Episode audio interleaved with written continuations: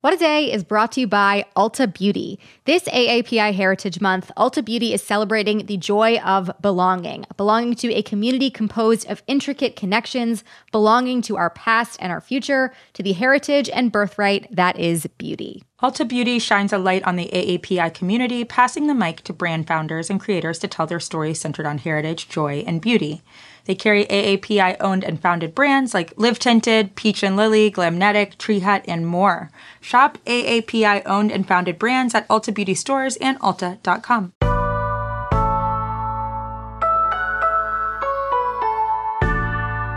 It's Tuesday, May 10th. I'm Gideon Resnick. And I'm Josie Duffy Rice, and this is What a Day, encouraging people who won a Pulitzer Prize yesterday to reward themselves with a day off from being geniuses. Yeah, just write some of the worst stuff you can ever do today, just as like an exercise. You know, you love challenges. This will be a challenge to yourself. Just have a day of failure as a gift. On today's show, Russian President Vladimir Putin did not declare victory over Ukraine in the country's Victory Day holiday yesterday.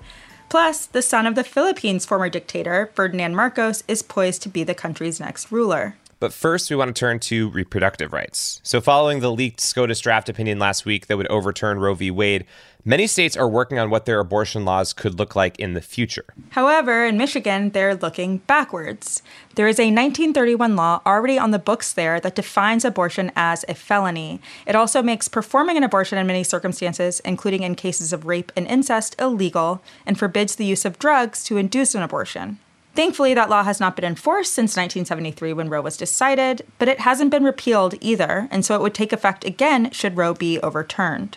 And last month, before the Supreme Court leak, Michigan's Democratic Governor Gretchen Whitmer, along with Planned Parenthood in Michigan, had filed lawsuits to try to block the enforcement of this law in case Roe was overturned.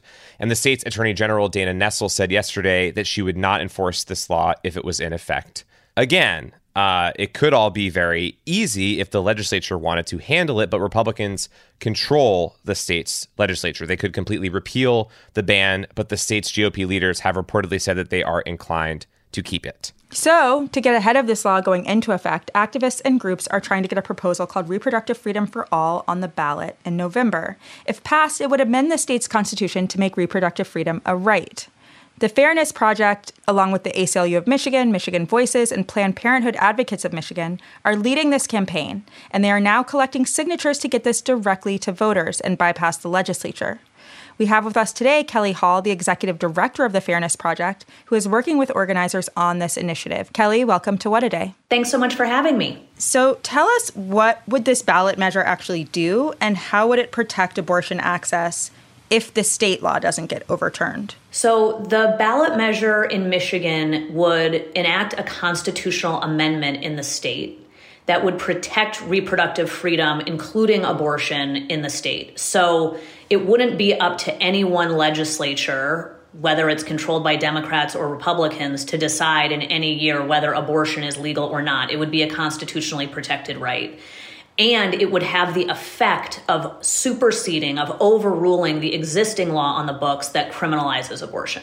And in the span of time between now and this conceivably being on the ballot, Michigan AG Dana Nessel said that she would not enforce the 1931 law that is on the books should Roe be overturned. What did you make of that? And then how, on this timeline that we're looking at, does that impact everything in the state overall? I would say thank goodness for good people in good places, which is, it is very important in the immediate aftermath of a Supreme Court decision to make sure that people in need of abortions in Michigan can still get that care. Should Michigan find itself with an AG of a different opinion in a different moment, that fundamental human right could evaporate with the changing of one elected official. And that is too tenuous a place for us to leave reproductive rights in the state of Michigan. So that is a very important but not sufficient solution to the problem in Michigan, which is why having a constitutionally protected right at the state level, even if it's overturned at the federal level, is so important for people in Michigan. So why put this as a vote to the people? What are the surveys? What are the polls? What does your understanding say about the people's support for an idea like this? Sure. Well, Michigan is similar to the rest of the country, which is that there's overwhelming support for upholding Roe v. Wade and for abortion decisions to be made between the people who are seeking them and their healthcare providers. A recent poll that's publicly available in Michigan showed that 67% of Michigan voters don't want to see Roe v. Wade overturned at the Supreme Court level, compared to only 19% of Michigan voters who do. The fact that there's that sort of overwhelming support in a state, and still like the flipping of a switch, if 5 justices at the Supreme Court rule in a particular way, abortion will be criminalized in Michigan. So that is the enormous disconnect that can only really be resolved in this moment by an act of the people, because we don't see the mood of the Republican-controlled legislature in Michigan changing despite those public opinion polls. This is one of those moments where the preferences of voters and the actions of legislators are deeply out of sync with each other, and those are the moments when we need to use the direct democracy tool that we have. It's why Michigan has this mechanism for citizens to bring forward constitutional amendments on the issues that are of the most vital importance. And we already saw that there were some Republican lawmakers who control the state's legislature basically celebrating that leaked Supreme Court draft that we saw.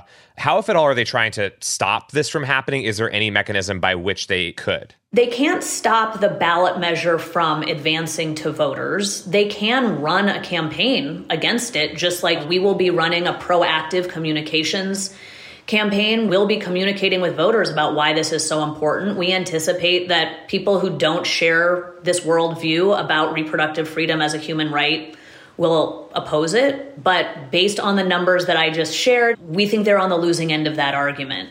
So can you tell us the timeline that you're thinking about here? When would this be on the ballot, and when is the earliest that it could go into effect?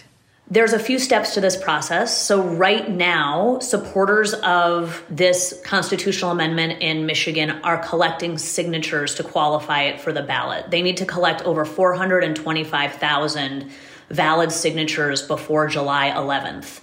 And after they turn in those signatures, the state will count them up, validate them for the November election this fall. That is when voters will get to decide whether this is an amendment they want in their constitution or not, and it would go into effect the following year. So how can Michigan basically be an example to other states? How can activists in other states use this as a model to get abortion rights ensured wherever they are? There are 23 states around the country, including Washington, D.C., that have citizen-initiated ballot measure processes.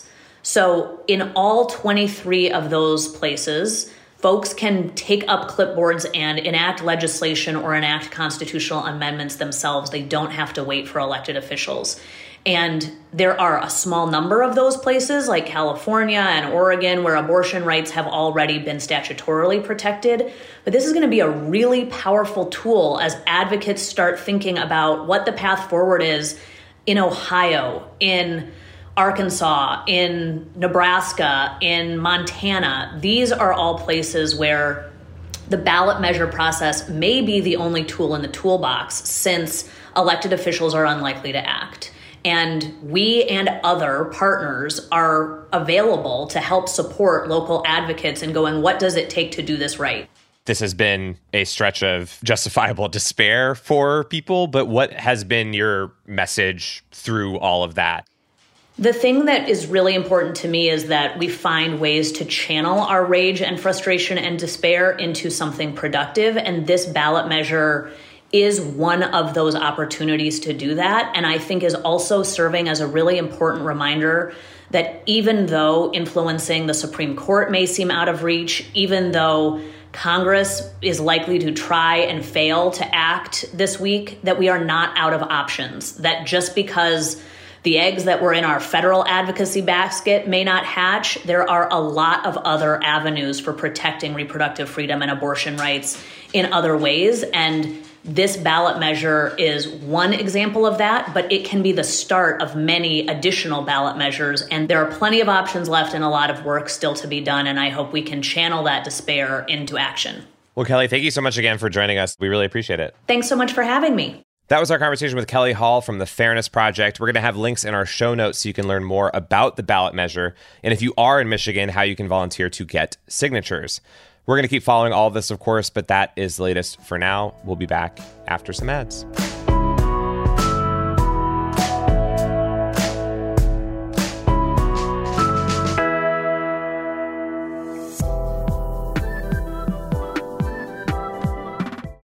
What A Day is brought to you by Books. This Mother's Day, give mom her flowers. She absolutely deserves the best, and that's why you should send her farm fresh flowers from Books. That's short for bouquets. Books has modern designs and unique flowers you can't find anywhere else, and with 20% off, you can send some to mom, your wife, your auntie, even your granny, okay? Anyone who deserves flowers in your life. Mm-hmm. It doesn't have to be holiday specific. You get flowers, you're getting flowers, everyone's getting flowers. Go to Books.com and use promo code WAD for 25% off. That is BOUQS.com, promo code WAD, Books, promo code WAD. Let's wrap up with some headlines. Headlines. It was Victory Day in Russia yesterday, and President Vladimir Putin did not declare victory in Ukraine. It was expected that he would use Russia's national holiday to say its forces triumphed in some way during the invasion of Ukraine, or to at least promise to escalate the violence. But speaking before a military parade in Moscow on Monday, he mostly emphasized Russia's rationale for invading Ukraine to fight against Nazis. Although, as we mentioned on yesterday's show, that is a lie. There is no evidence that Nazis lead Ukraine. Before Putin spoke, Ukraine's President Volodymyr Zelensky released a video of himself walking through his country's capital of Kyiv and accused Putin of being the one to carry on Hitler's legacy, and that Ukrainians will fight Russia as they fought against the Nazis in World War II. He added, quote, "We won then, we will win now. Very soon, there will be two victory days in Ukraine." Ferdinand Marcos Jr. appeared to have won the presidential election in the Philippines yesterday. Official counting is reportedly set to begin today, but preliminary results from 95% of precincts showed Marcos Jr. leading his closest competition by more than double. Marcos's father led the Philippines as a dictator from 1965 to 1986, but was ousted in what has been called the People Power Uprising. During the two-decade rule of Marcos Sr., the Marcos family took between $5 and $10 billion from the Treasury and put it in their own pockets. Observers think that Marcos Jr. will try to shield his family from further prosecution and investigation. They also expect him to protect the country's outgoing populist president, Rodrigo Duterte, from possible prosecution by the International Criminal Court. A drug war Duterte declared led to the extrajudicial killings of thousands. The vice president of Marcos Jr. is Sara Duterte, Rodrigo's daughter, and the New York Times reported that their overlapping fan bases might have helped seal the deal for both candidates. Reacting to the election's result, one political scientist in the Philippines told The Times, quote, "This is a dashing of the hopes that there will be a U-turn away from the backsliding toward authoritarian rule that was begun by President Duterte." A dashing of the hopes is my memoir title about this particular era in time. It's not the best. President Joe Biden wants to share the joy that he's gotten out of streaming World War II documentaries and big band music with a larger number of Americans. Yesterday, his administration announced its plan to provide 48 million households with subsidized broadband internet, which will cost no more than $30 a month. The program is part of the $1 trillion infrastructure package Congress passed last year.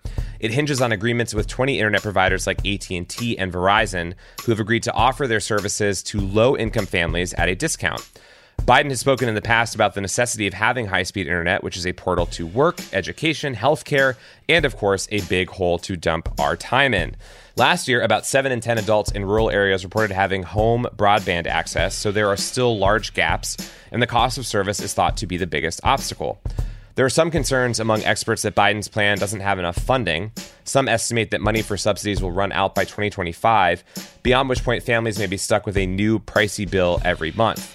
If you want to see if you qualify for subsidized broadband, aka Biden Band, you can call 877-384-2575 or paradoxically log on to getinternet.gov. Hard to go to the website when you don't have internet. Tough.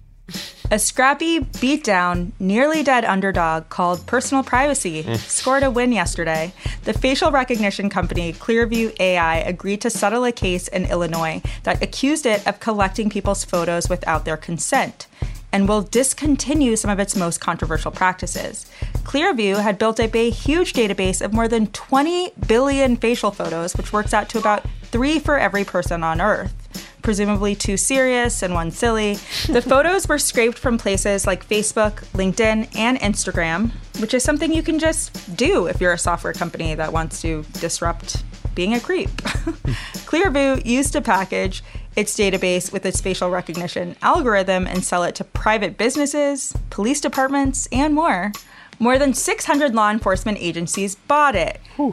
And privacy advocates grew concerned about how the technology could fall into the hands of stalkers, ex-partners, and predatory companies. But enough about the law enforcement agencies. Hoo-hoo. Oh, I like it. Who could use Clearview's so-called face prints to identify and track almost anyone. And settling yesterday, Clearview agreed to stop selling its database except to federal and state agencies. Clearview will still be allowed to sell its algorithm to private companies. The lawsuit that led to this settlement was brought by the American Civil Liberties Union 2 years ago, and it's far from the only legal action that has been taken against Clearview. The company is facing a $22.6 million fine in England, a 20 million euro fine in Italy, and has been banned in Canada, Australia, and parts of Europe. You know, if this exists, mm-hmm. and there's 3 of every human, mm-hmm. at the very least, we should be allowed to select which ones. You know, mm-hmm. like, how silly am I in the one picture, and how mm-hmm. serious am I in the other 2? And what ages and what lighting is mm-hmm. it? You know, like, if you're going to mm-hmm. take this, that's let true. Me have my choice. That's true. I choose the one that looks the least like me. Exactly right. That's yes. my angle here. Mm-hmm. I will be selecting stock images that do not resemble me whatsoever and tagging myself in them. It's me, I swear. To prevent this from happening. That's my long game. If you think that any of my social media profiles are weird and don't contain pictures of me, it's for this explicit reason. I understand. Yeah. And those are the headlines. One more thing before we go. This week on Pod Save the World, Ben talks to U.S. Deputy Treasury Secretary Wally Adiamo about the newest round of U.S. sanctions against Russia. Plus, Ben and Tommy discuss Ferdinand Marcos Jr.'s projected landslide victory in the Philippines presidential election and what those results could mean for democracy worldwide. New episodes of Pod Save the World drop every Wednesday. You can listen wherever you get your podcasts. That is all for today. If you like the show, make sure you subscribe, leave a review, delete us from Clearview's hard drive, and tell your friends to listen. And if you're into reading and not just Joe Biden's glowing reviews of World War II documentaries on Letterboxd like me, What A Day is also a nightly newsletter. Check it out and subscribe at crooked.com/subscribe. I'm Josie Duffy Rice. I'm Gideon Resnick. And enjoy your day off, Pulitzer winners. Yeah, you have worked your entire life to have a single day off. And now it's here. And that's it. That's all you get. You're welcome.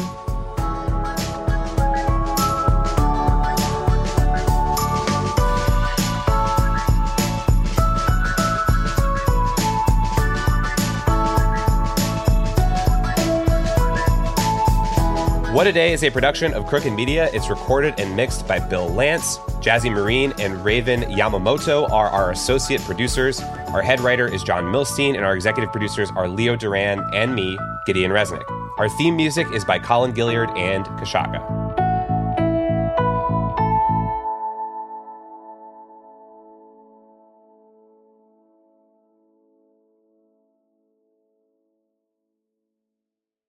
I'm Oren Siegel, and I've been fighting extremism, anti-Semitism, and hate for more than 20 years. You should subscribe to our podcast, Extremely, to get a unique perspective on the daily work and the people who have dedicated their lives to exposing, fighting, and disrupting extremism, anti-Semitism, and all forms of hate. We bring you the stories of people and communities not only impacted by hate, but who offer new perspectives and ways to push back. You can find Extremely wherever you listen to podcasts.